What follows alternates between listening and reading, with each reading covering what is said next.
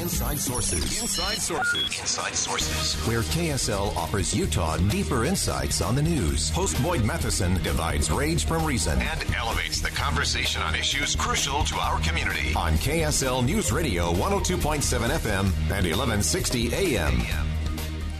Well, happy election eve. As voters hit the polls over the next 24 hours, many will have questions still uh, about candidates on the ballot. Uh, but rather than wondering if we've made the right choice on election day, what are the questions that we should be asking ourselves? And what answers will the midterm elections actually hold for voters, for policymakers, and strategists?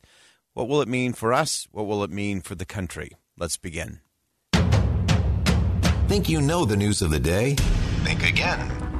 Well, when it comes to elections, it's always about questions. And while most of us won't have the opportunity to sit down one on one with a candidate for any particular office, uh, I actually think it's more important to ask ourselves some questions in terms of uh, what we're interested in, uh, not just the uh, the canned answers or the bullet points that many politicians are able to rattle off because they've done it 6,847 times. So, what we have to get to today is what are the questions, and we're going to explore questions from a lot of uh, different angles. I always say if you must speak, ask a question. Uh, it, it really changes your world, it changes your perspective, it keeps you curious, and it often leads you to the best results and the best answers. And so, we're going to look at a, a series of questions that we all ought to be thinking about, some questions that will be decided as we move through the elections. And I would let everyone uh, just remember that uh, most things are probably not going to be settled when you go to bed tomorrow night. Uh, there will be votes that will be counting for days because of mail in and late votes coming in. Uh, there'll be things that will have to be sorted out, and none of that uh, should undermine our confidence in the process. Uh, I think uh, most Americans say, yep, I think things are on a good path in terms of election security, and we can trust that process. And so don't don't be fooled by the question of, well, wait, if it's taking longer, there's something nefarious up. Uh, not the case. Uh, and uh, all of those things will be uh, adjudicated and, and worked through. So that's one of the first questions is just trust the process. Uh, I think we especially have proven that here in the state of Utah how important that is. So we're not the only ones who are thinking about questions. Uh, Marc Thiessen in the Washington Post had 10 pressing questions that the midterm elections will answer. And some of those will be really interesting. Uh, one of those that he wanted to pose the question on were some of these candidates who would be classified in the MAGA Republican category uh, that were backed by Democrats in their primaries.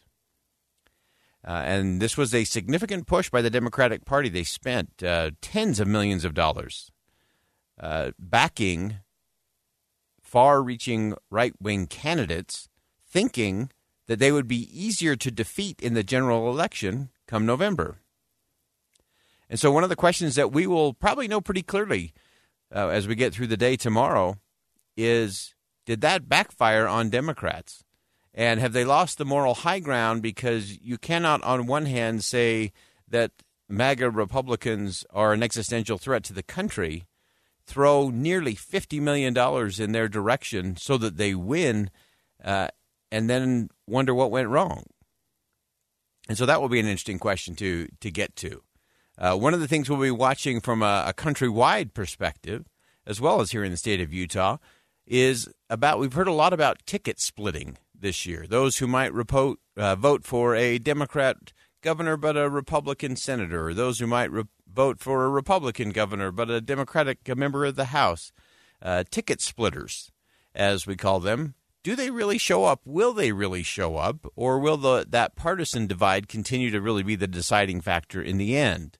A lot of times we hear about that ticket splitting, uh, and often it doesn't materialize when the votes are actually counted. The places we're watching specifically for that will be in Ohio, Georgia, and New Hampshire, uh, where that's most likely to occur.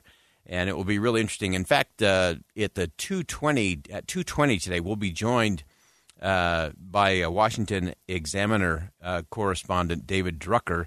Uh, you've also seen him on every cable news network. He hits them all. Uh, and David Drucker is actually in Georgia, so he'll give us some insight in terms of possible ticket splitting, how that might impact things uh, as we go along. Uh, there'll also be, of course, a lot of uh, prognostication about the impact of former President Donald Trump.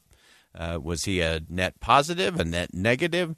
What does it mean for any potential uh, rerun for the presidency? That will all be on there. There'll also be some questions around all of these rallies in the late stages of the campaign. We've seen big rallies, both Republican and Democrat. Democrats have rolled out their all star cast uh, featuring former President Barack Obama, who can fill a room, light up a crowd like very few ever have. Uh, did it make a difference? Will it make a difference? Or is this really a kitchen table election where people aren't interested in going to a highly motivational, warm, fuzzy, feel good kind of rally uh, and then have to fill their car up with gas on the way home and wonder, hmm, was that really what I wanted or needed? This is a kitchen table. Uh, so that question will be answered as we work through election day tomorrow as well. Uh, there's also some some very interesting questions. I think obviously the balance of power will be a question that I don't think will actually get decided tomorrow.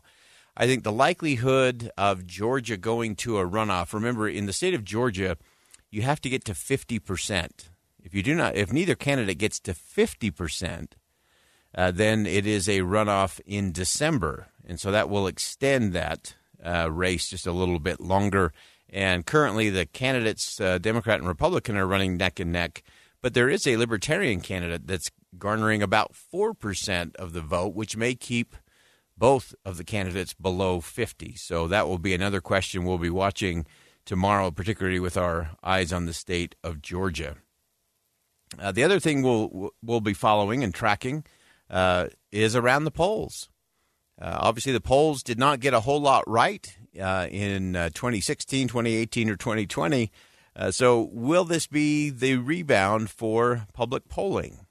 And if so, what will have been adjusted uh, to get that right? Or if it's still broken, what comes next? That will be an interesting question uh, to get to the bottom of.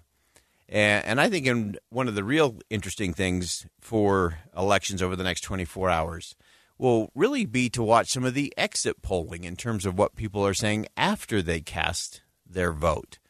Uh, what were the issues that really drove it? 80% of Americans say that's got to be the economy. 77% say it's inflation. Uh, education is also a, a top priority. Uh, and so it will be interesting to see who really votes on what they've been telling poster, pollsters along the way, because those things don't always match up. And so that will be interesting to see if the American people are just tired of polls and they're disconnecting from it altogether. Will pollsters have to figure out another way to get at the sentiment and the, the mood of the country?